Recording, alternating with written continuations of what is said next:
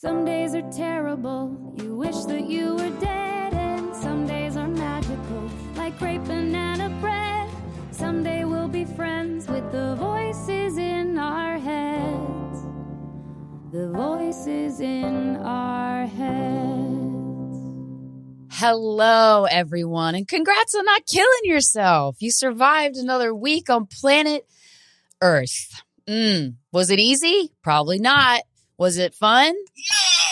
No. But I hope it was. I hope you had a good time. If you're in New Jersey or in the New Jersey area, I'm headlining the Stress Factory in New Brunswick, New Jersey, January 4th through the 6th. Come on out. I got to move tickets. They have not been moved yet, and I got to start promoting it. I think they put a low ticket warning on the website, but that's a lie. So buy your tickets and tell everybody that you know in the Jersey area to buy tickets because I've been doing stand up for 10 years and I'm pretty good at it at this point. And that's a lot for me because I'm my own biz- biggest bully. So if I'm saying I'm good at something, there's something to that. Um, hey, can we stop normalizing watching a television show on your iPhone whilst doing your job? I think that would be nice if we stopped doing that because look, like I get it, life's stressful. And when you're at work, you don't want to be working. I get it. I had a day job. I did work 30% of the time, laid in the bathroom, took naps 10% of the time. And then I dicked around the other 60% of the time. Wow. Quick math. Good job, Krystyna. Thank you. Um, but I gotta say, a lot of Uber drivers, they got multiple phones and iPads set up in their little console and they're watching TV shows while they're driving. And I don't know that that's good.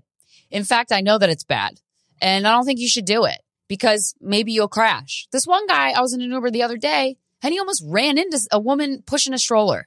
She had the right of way. He was watching a show on YouTube. What show was it? I don't know. Cause I was like, bro, you got it. Can you not watch? Can you not? It's so, it's still difficult for me to stand up to people, even in circumstances where I'm like, I know I'm right. And it's not because I don't believe I should or can. It's more that I'm protecting them from my own rage. Like I don't want to let out that beast. But I said something to this guy. I'm like, yo, you gotta stop watching the TV shows on your phone because you almost hit that lady's baby carriage. That would have ruined all y'all's lives and mine. I don't want to see that shit. Ugh. And then this one woman, this doesn't have to do with the phone, but I'll get back to the phone thing. Uh, was walking her miniature wiener dog, and I was like, oh my god, it's a sign. But I had a green light and I was going, I was driving. I was not watching a television show. I was looking at the road and I saw that the light was green and I went a little bit faster to make the light, but I knew I was in a neighborhood. So I did not, the speed limit was 25. I was going like 22, you know, cause people, motherfuckers be walking, people be walking in the street. And this woman was walking her dog and this little mini wiener dog ran out in front of my car and I slammed on my brakes. Actually, I had Kevin in the car with me he was alarmed because the slamming of the brakes was very abrupt. And I was like, what the fuck? And I was like, I'm going to say something to this girl. And I rolled down my window and I was like, dude, you got to not, you got to watch for cars. And she just looked down at the floor. And I was like, all right, she feels bad enough. Hopefully she's never going to do that again. She, yo, if I ran over a dog, I'm done. I mean, I don't know if I, I'll never, I'll be in therapy four days a week for that. I can't, that can't, and I go slow when I'm in a neighborhood. I go under the speed limit because I don't want that to happen. But my God, lady, if I ran over your miniature wiener dog, you're going to hear from me every day after that. Okay. Um, also, people on the job watching phones are the doorman in my building. And it's only every once in a while. Like a, oh, the overnight shift, they hire some randos. The doormen and women in my building are actually fantastic. They're really nice, lovely, just a gentle, genuine smile.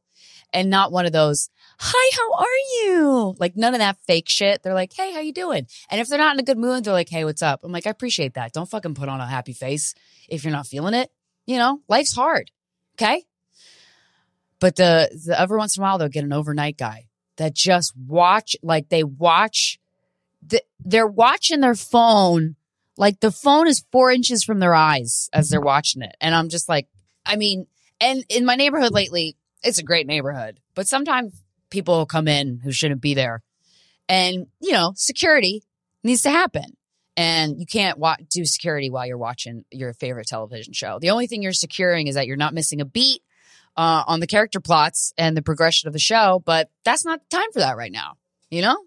maybe check your emails or do a text. Or at least if you're to watch a TV show while being the doorman, pretend you're not like, don't have it blasting so loud that I can hear it the second I get off the elevator. You know what I mean? It's just don't watch your phone on the job. It's just maybe don't, especially if it's a public facing job or a driving job. Don't watch your phone while you drive. Oprah will kill you. Okay.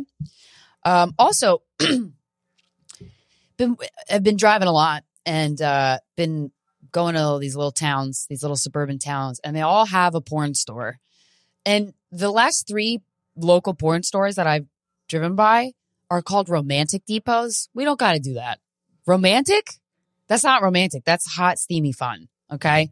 I just feel like know your branding, know to your audience. You know, a guy isn't going to get one of those fleshy uh, torsos with a butt for romance. You know, he's doing it to pretend it's someone he used to know that didn't want to date him. And he's just going to fuck it while he plays a video of her on Instagram with her voice and he's going to close his eyes and he's going to pretend it's her. It's not romantic. It's getting your needs met. You know what I mean? But on a positive note, because I don't want to just come at you with all these negative things, right? You've got to balance it, harmony, yin and yang. Um, a little fun tip to make your life more fun. I'm stacked with those. Next time you're in a bathroom, if it has one of those dryers that's like it just blows a violent stream of air onto your hands, make that fart sound with your hands. It's easier than you think. It's so fun. I was doing it the other day in a bathroom when I was waiting to get um, a little facial. And I was just sitting there for about five minutes, just laughing at all the fart noises I was making. And then someone came in and she like didn't think that was cute. I'm like, uh, first of all, you don't got to think it's cute, but don't give me a look. Fuck you. And then she just went in and went. She just went in like. She just went. Oh, I was like, oh, I'm sorry. My fart sounds are from my hand and not my asshole. I'm. This is the room where we they are, should be from your asshole. Anyway, um, a, a monumental thing happened to me, but I have not seen. So, I saw Beyonce over the summer. Okay, with my friend Donna Guerreros. And she reminded me while we were seeing Beyonce, she's like, when when it was COVID, like fucking summer of 2020, ain't nobody doing nothing. We were like, can we breathe the air? We don't know. I was rollerblading with a mask on in the summer. That's where I was like, I don't fucking know what we do. No one's telling me stuff, or they're telling me stuff, but it's all posing things. Um, I said to Donna, we're going to be, when this is all over, we're going to see Beyonce front row. She reminded me of that while we were seeing Beyonce front row. And I was like, I'm glad you reminded me of that because I forgot about that because I'd just be saying shit. You know, anything's possible. So I'm just trying to say, I'm just trying to speak everything into reality, right? And so I'm like, oh, that's nice. I fucking manifested this. And during the Beyonce, right before she came out, she was, uh, the show started an hour late, which usually doesn't happen. It's usually pretty on time because I was asking the security guards, I'm like, does this happen a lot? And she's like, no, it's usually on time. And I was like, oh, something crazy must have been happening. Hope she's okay. And uh, and then there was some crazy guest that was walking through the crowd towards these back elevated seats, and everyone was freaking out, but I couldn't see because the crowd was kind of covering this person, and I was I assumed it was Jay Z. It was motherfucking Oprah and motherfucking Gayle, and I was like, God damn, Oprah's here. That's my other favorite person. Um, and so it was a really lovely I was just, that meant a lot to me that Oprah was there. Cause I was like, I love you so much, Oprah. You make people's lives better and you talk about stuff and your interview style is real good and you've been through a lot of trauma. And so when Beyonce finally came out an hour late, the anticipation was building, but Beyonce fans were cool as hell. We're not like, where is she? You fucking take your goddamn time, queen. You take your goddamn time.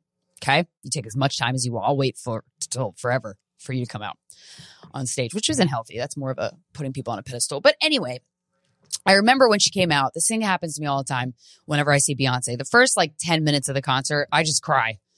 I cry. I try not to, but I'm like, ah, fuck it. You know, uh, there's people around me that are crying. It doesn't matter.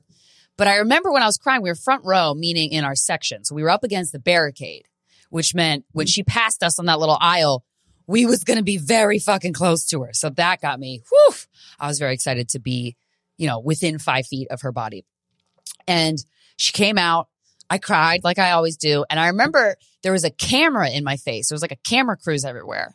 And I, I know that there's, you know, there was a video in the background of the concert the entire time that showed footage of the show for people in the in the very back. So I figured it was that. But I remember it as I was crying, there was just a camera right in my face. And I'm like, this is fucking embarrassing. Don't put me on the Jumbotron, please. Look at the crying girl. Oh, she's such a Pisces. Um, but I remember thinking that and I was like, ah, whatever. And then the concert happened and it was amazing. It was life changing. The traffic after the concert was maniacal, but I was, it was the happiest I've ever been in traffic because we just saw, we just had a spiritual experience. And being in a stadium filled with people that are Beyonce fans that are so excited to see her. I mean, that kind of energy, you're not going to get nowhere. Maybe, maybe in Brazil, the Christ the Redeemer statue, but that's about, that's the only other place. That's a scientific fact, you know. Um, so, and one of my mantras, I say mantras all the time, you know, trying to speak stuff into existence. And one of my mantras that I say, because I don't want to cap all the good stuff that could possibly happen to me in a lifetime, you know, I'm like, this or more, you know, I want to have a million dollars in my bank account or more. Girl, if you want to give me more, hell yeah. So one of them is like, I have all these goals that I'll just say out loud every day. And then I'll say like, and then really surprising things happen that are beyond my wildest dreams that I couldn't even think of just to make sure I cover all the bases. And so I got a DM, uh, this past Monday and I happened to check it, checked it right before we were recording guys we fucked. And it was from a woman. I ended up posting it on my Instagram feed, which I should not have done because she was like, Hey, can you take that down? Cause I shouldn't have like told you that. I'm like, Oh, sorry. But the DM read, Krystyna, you feature in the Beyonce film. I was at the premiere and you're on the screen in the crowd with tears in your eyes. I was like, she's going to die with happiness when she sees this. Guys, I've not been the same person since I got this DM. And this evening, after uh, we do Guys We Fucked Live from YouTube, I will be headed to Kips Bay Theater to see the Beyonce concert movie with Donna. And I was like, girl, I'm to be there like 10 minutes late. Can you have your camera ready? So I have not seen it, but she said I was in it. And being, I mean, being only really being obsessed with one person in the land and then loving her so much. And then she releases a concert film of the concert you saw, and then you're in the film. I don't, I'm going to, that's going to be my identity for the next three years. I'm going to get a painting of the screenshot. I'm going to, it's, you're going to be annoyed. You're going to be annoyed. I can't, that is, that is exactly what I was trying to call in with the mantra shit. Cause no, no fucking way I would have been like, and then I'm going to be in the Beyonce movie. Never. Maybe as a little dot in the crowd, but I never, I wouldn't even have thought to ask for that. So thanks God you're delivering. Fucking, that's so cool. What? Good for me. Um, guys, life is short. Do weird shit. Do weird shit. Do fun shit. I'm doing something fun that's very woo woo lately. I'm taking a remote viewing class with this guy, Alan Steinfeld. Alan Steinfeld wrote a lot of books on aliens. Well, one book on aliens. It was really good. It's called Making Contact. Highly recommend. I met him because we were uh, interviewing him for my other other show. Wait, what? And uh, he's a lovely man. He's like a male grandmother Willow. I just he just like he's like a wise older man with long white hair, and he's just lovely. He he reminds me of Duncan from Duncan's Toy Chest in Home Alone 2 Lost in New York, where he's like, take the turtle doves. You're like, oh, you just, I want you to be my pop pop and wrap me in a warm blanket. He's got a great energy to him. And he, he DM'd me about a class he was teaching about remote viewing. You don't know what remote viewing is. It's also called psychic spying because back in the Cold War times, what year? I don't know. Look it up. Uh, I'm not smart with history. Um, the Russian government and the United States government were hiring and training people to be psychic spies. And remote viewing so Alan had this great metaphor. We're two classes in, so I only got two two classes out of six down. But he used this great metaphor. He said, when you are listening to a radio show, you don't crack open your radio to try and find the radio host because that's not where the radio host is. The radio is a transmitter for the host's voice to get to you. It's the same thing with our consciousness. You can't crack open a person and just open their brain and go, there's the consciousness our bodies are receptors of, they're like little antennas of that consciousness. And it makes fucking sense when you think about it like that. And so going off of that concept, you can project your consciousness anywhere in the world, past, present, or future, which is fucking wild. You can even project your consciousness to another planet, which is apparently what we're going to be doing in the sixth class. And you, I'm a fucking, I'll let you know how that one goes. Um, but we've been taking this class and so far we're just learning about he'll he'll say I have a painting that I'm going to show you on the screen And I just want you guys to sit and relax and take a few deep breaths and see if you get, allow it to come to you. Okay. Intuition is very subtle, which is why we often miss it because we're too busy paying attention to the emotions that are like, Hey, wait, I didn't get the love I needed. And they're so loud that you're like, well, that's the voice I should pay attention to. Eh, wrong. That is that the voice you should pay attention to? No. No, it's not. That's correct. Um, and so we did all these exercises as a group. And I got to say, everybody's capable of remote viewing. And there's been this one class I took yesterday, class number two. She had one of the members go to a place in their home or property, shut off their video screen, and we're all going to try and draw where they were, what they were looking at. And I fucking nailed it. And so did the other people in the class. It's freaky. And Alan's like, I gotta be honest, I don't know where this is coming from, but it's your consciousness can just go places if you direct it. I'm like, that's fucking cool. Um, but one of the reasons why I took the class is because I used to do remote viewing as a child, but I didn't know that was what it was called. Um, I thought I was Matilda when I was a kid, and I would just try to make Cheerios move with my eyes. Didn't get to that uh, success in that department, but uh, a lot of times I would hang out with my parents' friends. They would pick me up because my parents were like, we're busy at a flea market. And, and so I would be waiting and I'd be very impatient. I'm a very impatient child that grew into a very impatient woman. And I would sit on my front porch and I'd be like, where the frick are they? And I would go, okay, put yourself in the back of their car. So I'll put myself, I would close my eyes and I'll put myself in the back of their vehicle. And I'm like, all right, I will look around. And I was like, okay, there's trees. Okay, I know that. All right, I know where they are. Okay, so how do you get from here to my house? Okay, this is how you get. And I would go through the route in the back of their car. And then just as I thought they were going to turn down the street, I would look to my left and turn down to look at Royal Grant Drive in Chesapeake, Virginia. And goddamn, if that car didn't turn exactly when I envisioned it. And I'm like, and I would look up at the sky and go, yo, I am Matilda. Hell yeah. Or maybe I'm beyond that. I'm Krystyna. Cause can Matilda remote view? She probably could. She probably could. But this remote viewing class is really cool. Did you have a good Thanksgiving, guys? Did you have a, did you, were you okay? Mikey, how was your Thanksgiving?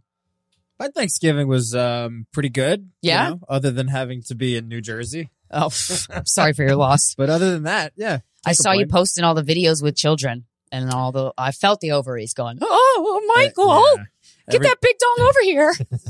Everybody's got kids now, so it's so fun. you go over there and you see people's babies and you see you know uh, it used to be that my my sisters were young enough for not not that young but you know what i mean like Yeah. you there's like a almost like a college element to it i guess Yeah. and now it's babies Yeah, that's fun. That's a fun stage. Babies are so fun. Yeah. Especially when they're not yours. yes You can just fucking play give with it them. back yeah Yeah. And go, I don't want this anymore. Right. That was yours. See ya. You have to deal with it. You have to deal with your life decisions. Um, the night before Thanksgiving, I usually don't go out. I don't know what I do, but I never like go out the night before. I know it's a big party night. And I was out because, um, uh, Colin was playing a show and I was like, I want to go out to FIDI and go to this music show and just watch people get sloshed. And boy, they did not disappoint. The lovely New Yorkers of the financial district that were home for Thanksgiving, and it's mostly dudes. I mean, they got wasted. They had the devil in their eyes. I mean, they, it's like, you didn't want them to make eye contact with you. That's how wasted they, they just had like a, no, first of all, no one gets that way when they smoke weed. They just get like tired and like, huh? But they don't have that evil, like, uh oh, what you think about Willis? Like, what's going on in that fucking little head of yours? I don't want to know. Uh, don't write it in a diary. It may be used against you as evidence one day, um, or do and then solve the case. But uh, I, there was so many drunk dudes. I mean, it was so fun. It was so funny. I love being sober amongst drunks because you really realize that drinking alcohol is just feeding yourself poison. And uh, when you drink too much of it, you act like a little shit. There was one girl that I really fell for. I went I went outside to smoke a cigarette and she her all of her friends dressed up in these like they they had like little turkey hats and little headbands with turkey ears and fucking all this shit. And they were all such a like a cute, lovely group of friends girls and boys mixed in and then this one chick in this mini skirt with fucking turkey turkey feathers in her in her in her uh, headband was so drunk that she couldn't She looked, you know, when old people don't have teeth anymore and they just kind of like collapse into themselves. That's what she looked like. And she was barfing all over herself and it was in her shoes. And then she was wearing the really short skirt and it was like getting up her skirt. I'm like, don't get barf in your vagina hole. That's going to sting. I did that once. Mm, it's not fun. The food poisoning. That was the last time I had food poisoning. I was barfing and shitting at the same time. And then when you're barfing and then you're naked and you barf on your private parts, it's not cute. so don't do that. Um, but I'm starting to realize that I think the key to Thanksgiving, to enjoying it, no family, zero family, just friends. That is a guaranteed, at least not shitty Thanksgiving. Thanksgiving so it could be so stressful, especially if you're hosting. My God, but we we I, we had it at a friend's house, and it was so it was eight people, and then two other people came later. The perfect amount of people because I didn't realize this the whole time. I was just faking it. Oops, I don't like giant groups. I thought I did. I was like, wow, I'm so outgoing and friendly. Nah, I was just going, hi guys, yeah, how are you? No, I'm great. I didn't like it the whole time, but I didn't know that until later, until the pandemic hit. And so it was the perfect amount of people. We played games. Your girl loves games because I'm mad competitive and I get really pissed off when I don't win. However, the older I get, the less pissed off I get. So that's that's a good thing because it is embarrassing. When you're in your 30s, it's not cute. Even when you're in your 20s, honestly, 10 is the cap. 10 is the cap for getting pissed off for losing a game. You know, uh, but I took that into. I was like, challenge accepted. I'm gonna get pissed off till I'm 34. Okay, and I did, and it's embarrassing. When I was a child, no one wanted to play the game Trouble with me because one time my friend Austin was like, "I don't want to play games with you because you get mad and you you like throw your pieces." And I was like, "No, I don't." Oh yeah, I do. Sorry. And I was like, I got to change my ways. And then cut to, you know, fucking 30 plus years later. And I figured it out, guys. But we played this game.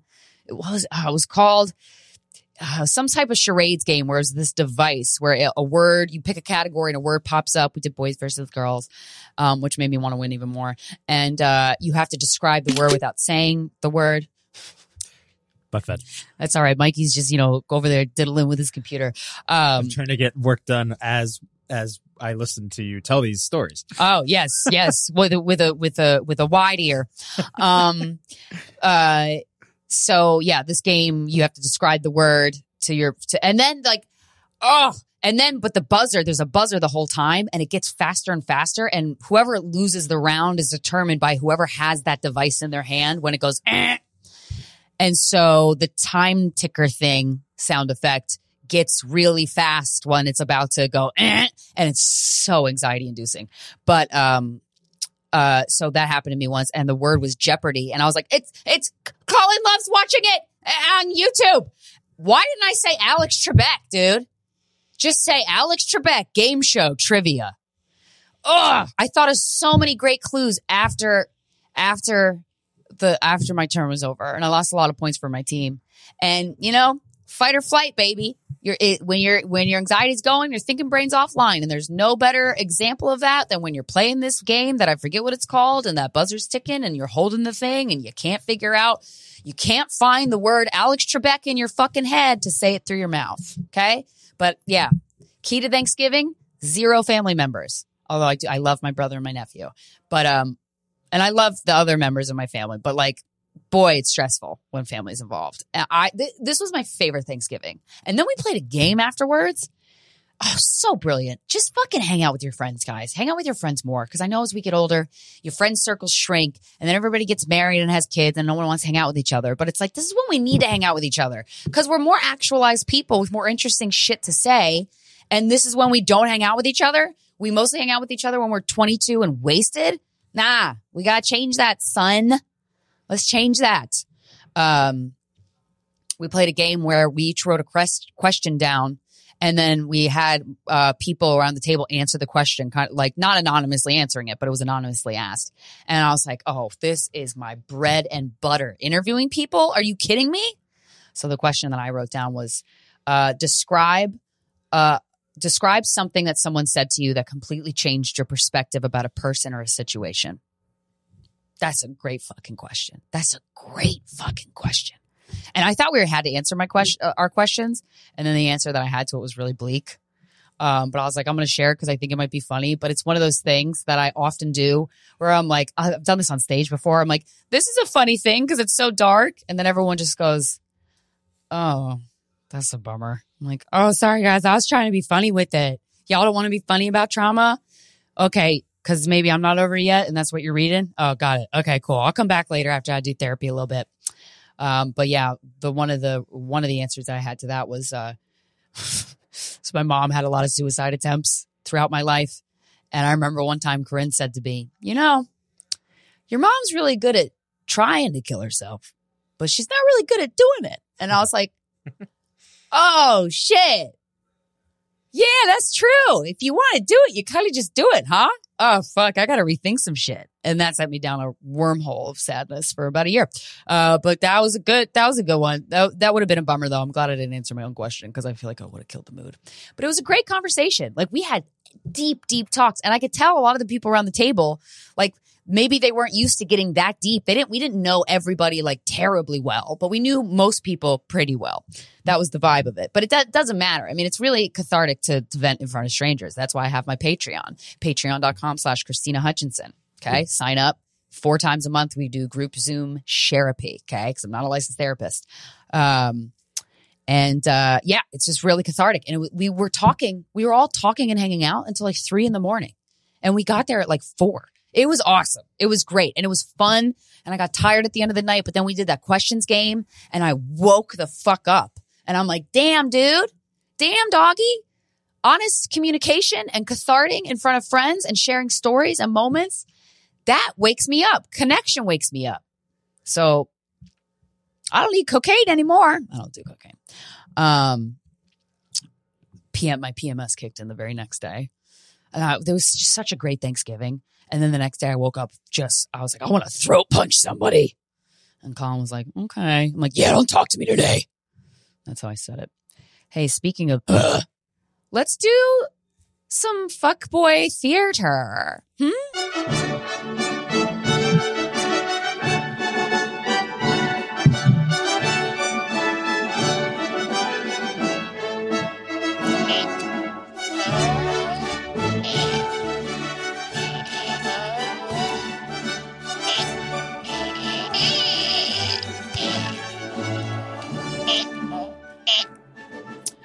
Guys. We're going to read two conversations today. Welcome to Terry Gross's Fuckboy Theater. You just heard Derek on the trumpet. It's his only redeeming quality. All right, guys, this is a conversation between a lady, her name's Aspen, because you're going to find that out soon because it's in the message, and a piece of shit named Michael.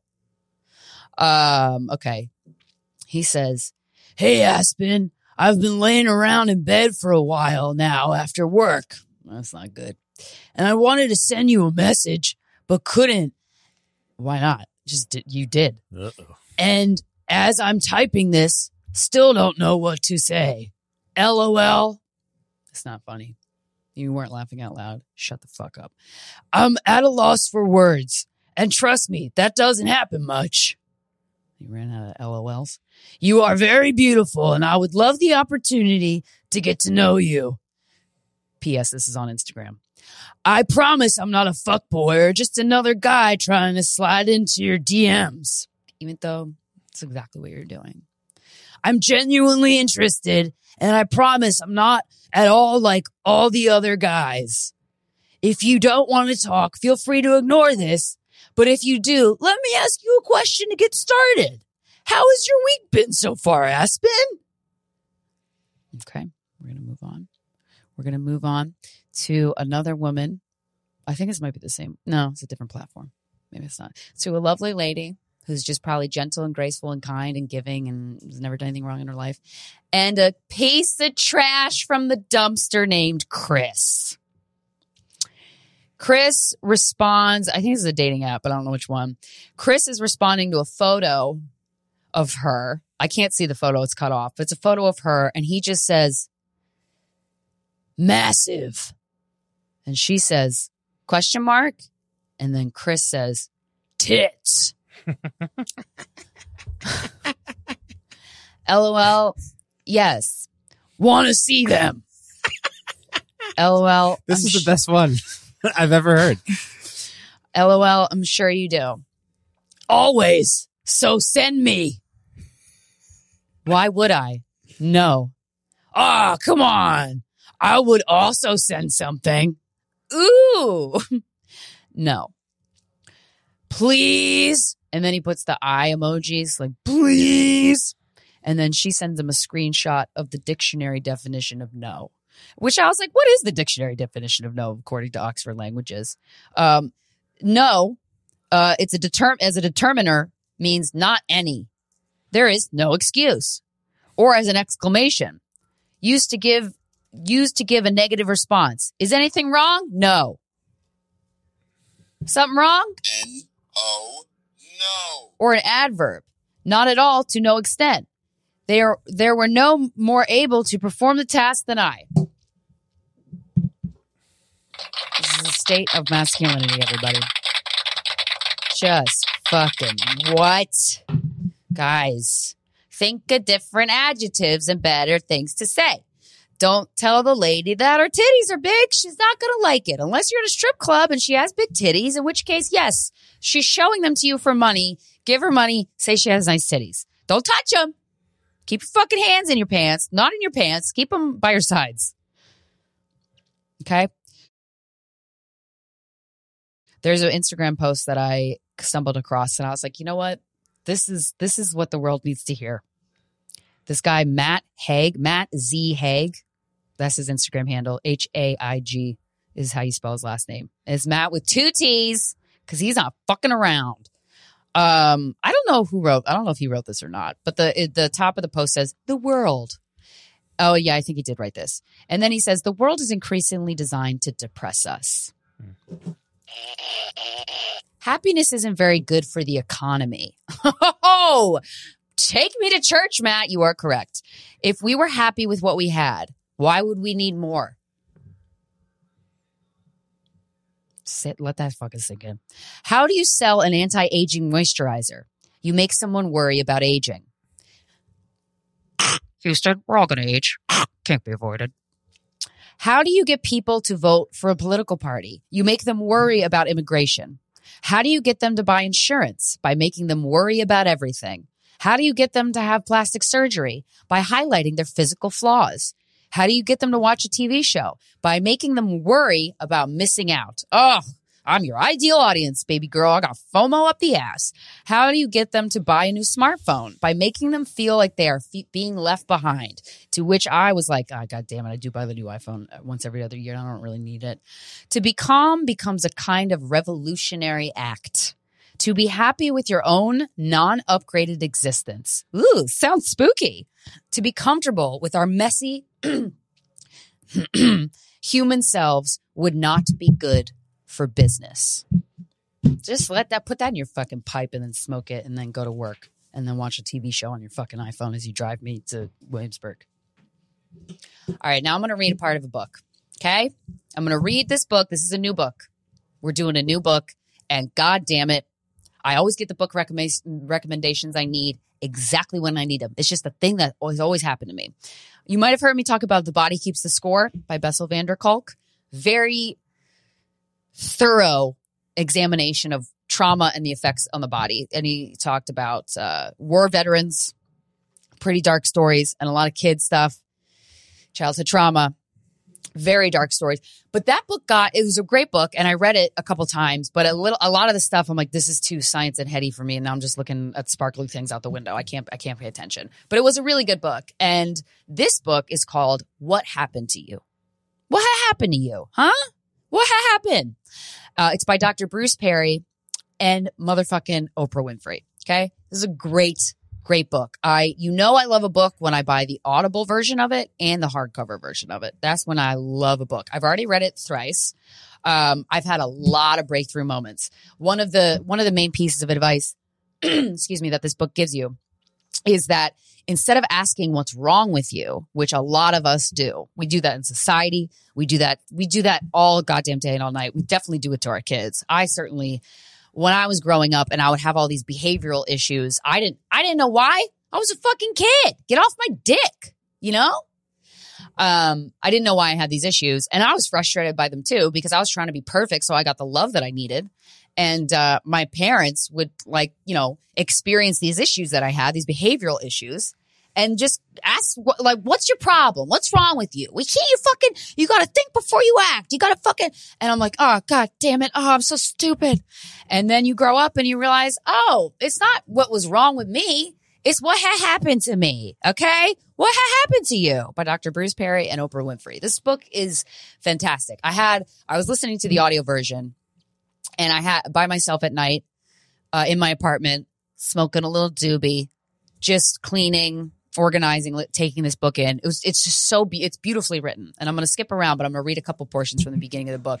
But there was one moment where Oprah, who had not a great childhood, talks about seeing uh, witnessing a mother be really tender with her child. Like I, I think she was describing a moment where her friend was cutting up strawberries for her four year old daughter, and she cut up the strawberries in a very delicate, intricate manner, and she she formed a rose with the way that she was cutting the strawberries. And Oprah just kind of lost it, and she was like, "Oh my god, no one's ever loved me that much to do that." And I, and then she talked about a story about a little girl whose mother was dying of, a, I think it was cancer, only had a couple months to live. And the mother decided to spend her last remaining weeks or months doing a family vacation, just traveling around the country. And she interviewed this little girl on the Oprah show and she played in the audio version. She played footage from uh, audio excerpt from that interview. She did a couple decades back. And uh, she asked the little girl, what was her favorite part of the trip? And they went to all these really cool places. They saw these cool things. And she was like, my favorite part was I asked my mom, because my mom would eat a lot because she knew she was dying. So just whatever she wanted, whenever she wanted, she would eat it. And a lot of times she would eat cereal in the middle of the night. And I was nervous about her throat. I guess she had something, something medical up with her throat. So she said, mommy, can, when you wake up to get cereal, can you wake me up? I would like to have some with you. And so she said in the interview that her favorite moment of that month long vacation was when her mom would wake her up to have fucking cereal with her daughter at two in the morning. And I, when I tell you, a waterfall of tears came out. Like I just barfed up like I had food poisoning, but it was for crying. And then it made me realize, oh my fuck. I am terrified to think of the tender moments I had with my mom. Terrified. I don't know why exactly, but I sat in that and I cried. Boy, did I cry. If you, if you want to meet somebody who's not afraid to cry whenever, wherever, hi, I'm Krystyna Hutchinson. I'm not afraid to cry anywhere. It's one of my superpowers. Is it a superpower? Probably not. But uh I'll just cry. And I know that it's just I gotta let it out. Like get this shit out of my body. It's why I'm doing ayahuasca in a couple weeks. I just wanna I wanna clean the crevices. I wanna get out all the old emotions. So that that particular part of the book just knocked something loose in me. And I was like, oh my God, I, I don't want to recall any of the tender moments with my mom because I'm scared about them. So, I mean, boy, oh boy, if you had a chaotic upbringing, this book is for you. Or if you know somebody who has and you're dating them or you're best friends with them and you want to understand them a little bit more, maybe more than they understand their own situation because we're you're locked in the trauma thing. It's tough to take a step back. But then if you have a podcast where you have to watch videos of yourself every week to clip it up and then you realize you're talking over everybody and trying to relate everything the other person says to something that happened to you and you realize, holy shit, I am just actively in fight or flight on camera in front of the whole internet. That's embarrassing. Um, so yeah, this book is really great. So I'm going to read, I'm going to skip around a couple portions, but this last, this last story is fucking fantastic. All right. So sometimes it's Oprah saying stuff and sometimes it's Dr. Perry. I'll let you know which one before I read it. This one is from Oprah. What I've learned from talking to so many victims of traumatic events, abuse, or neglect is that after absorbing these painful experiences, the child begins to ache. Mm-hmm, mm-hmm, mm-hmm, mm-hmm. A deep longing to feel needed, validated, and valued begins to take hold. As these children grow, they lack the ability to set a standard for what they deserve. And if that lack is not addressed, what often follows is complicated, frustrating pattern of self-sabotage. Mm, I do that, check. Violence, you could technically call my road rage violence, promiscuity. Oops, I turned into a whore or addiction. Check, check, check, check, checkity, check, check. I also learned from this book that if you, if something that pisses you off, like If it makes you go from totally calm and happy to enraged, that's apparently not normal. That's a trauma response. Oopsie poopsie. Didn't know that, but now I do. This is where the work begins. The work to excavate the roots that were put down long before we had the words to articulate what was happening to us. Dr. Perry has helped open my eyes in the ways in which powerful, frightening, or isolating sensory experiences that last mere seconds, mere seconds, are endured for years, can remain locked deep within our brain. Yet, as our brains develop, constantly absorbing new experiences while continuing to make sense of the world around us, every moment builds up all the moments that came before. I've always felt the truth of the saying that the acorn contains the oak. And through my work with Dr. Perry, I know this to be true too. If you want, if we want to understand the oak, we, it's back to the acorn. We must go. Let's go to the acorn, Oprah. This is still Oprah again. One of the most important things I've learned from your research, yours meaning Dr. Perry's, is that children absorb so much more than we realize. Uh huh. We do. Oh, you think, oh, just because you're not yelling in front of your kids, they're not going to absorb the fact that you're in a miserable marriage? Sorry, bitch. We absorb it and we see it and we hear it and we live it. And then we grow up and we're like, why am I a whore? What's wrong with me? And everyone's like, yeah, what's wrong with you? No, what ha- happened to you? What ha- happened to you? Okay. What ha- happened? The younger you are, the more sensitive you are to your emotional climate. People feel like they can curse in front of young children.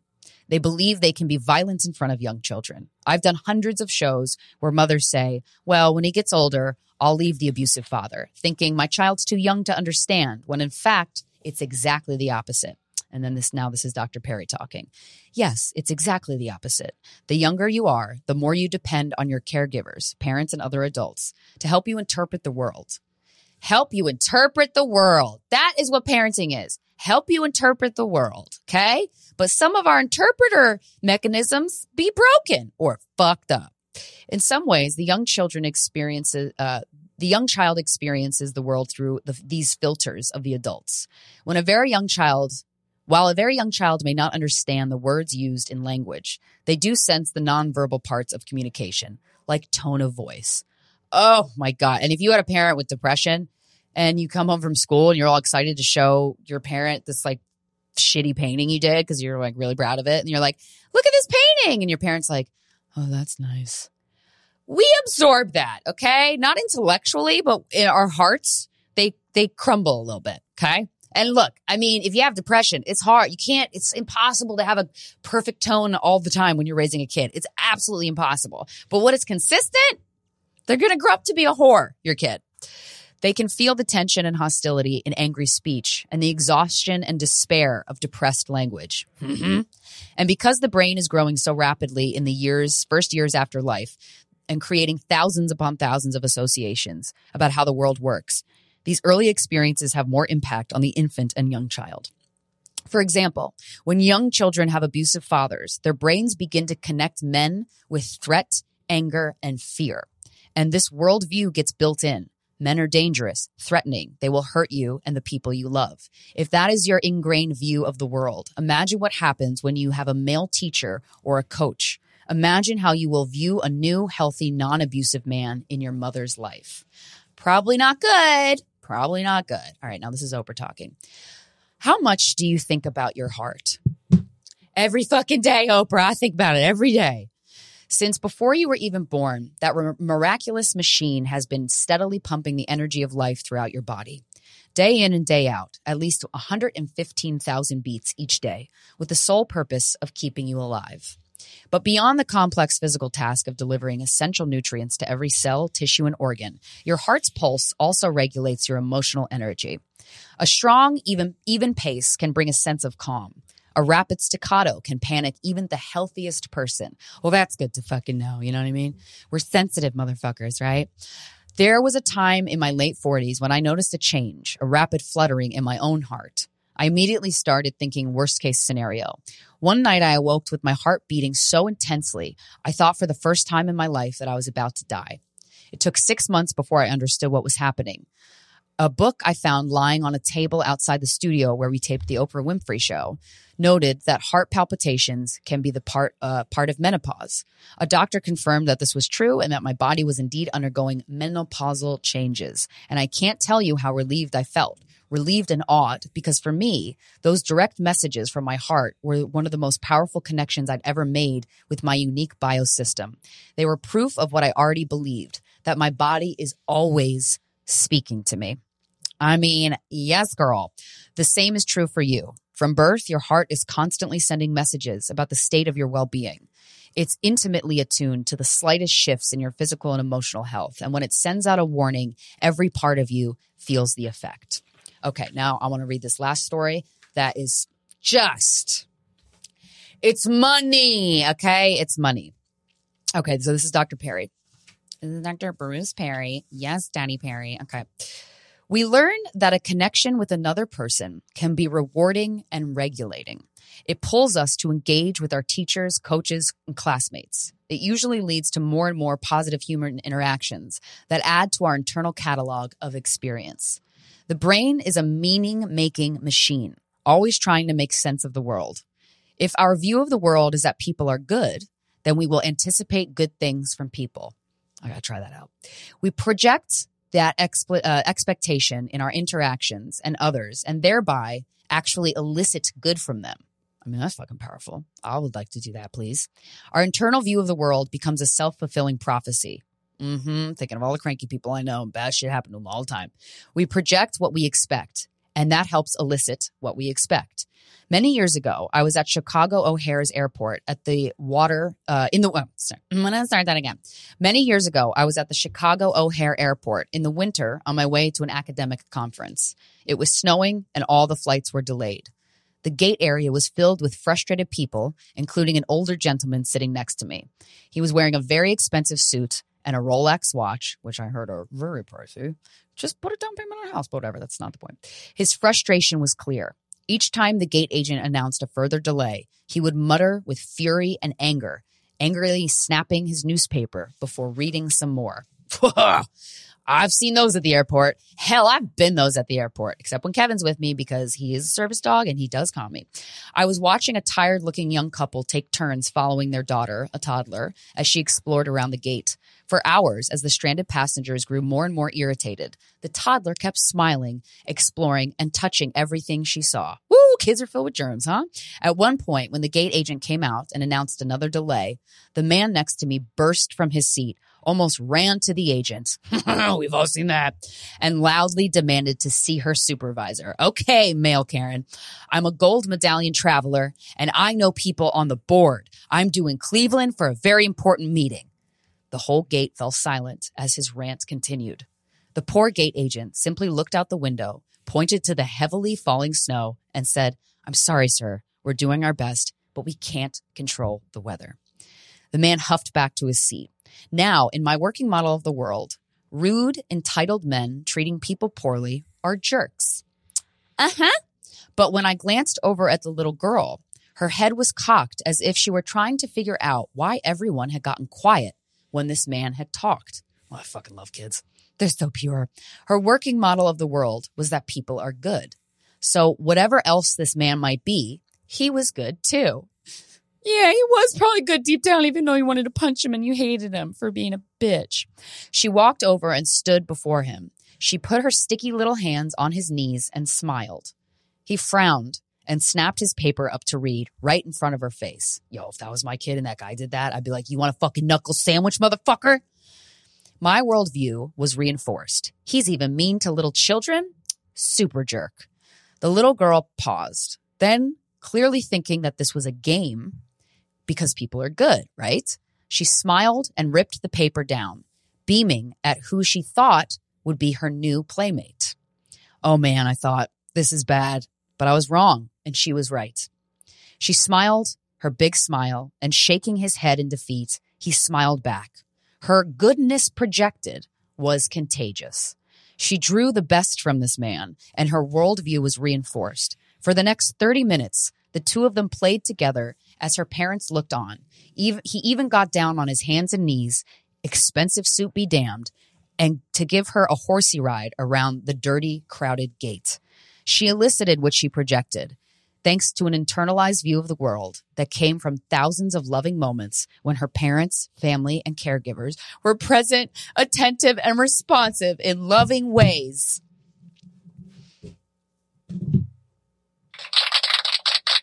Did you like that?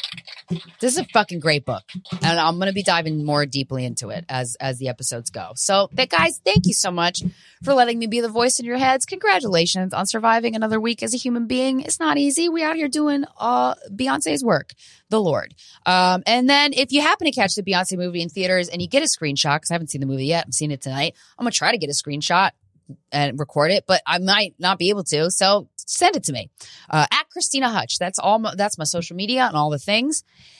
Hopefully, you know it's K R Y S T Y N A Hutch, but you you might not. So uh, that's what it is. And make sure you follow me if you're interested in the things I say and want to do uh, zooms with me once a week and a group of lovely people just shooting the shit, talking about whatever's on their mind. Sign up for my Patreon at patreon.com/slash Krystyna Hutchinson and have a blessed fucking day.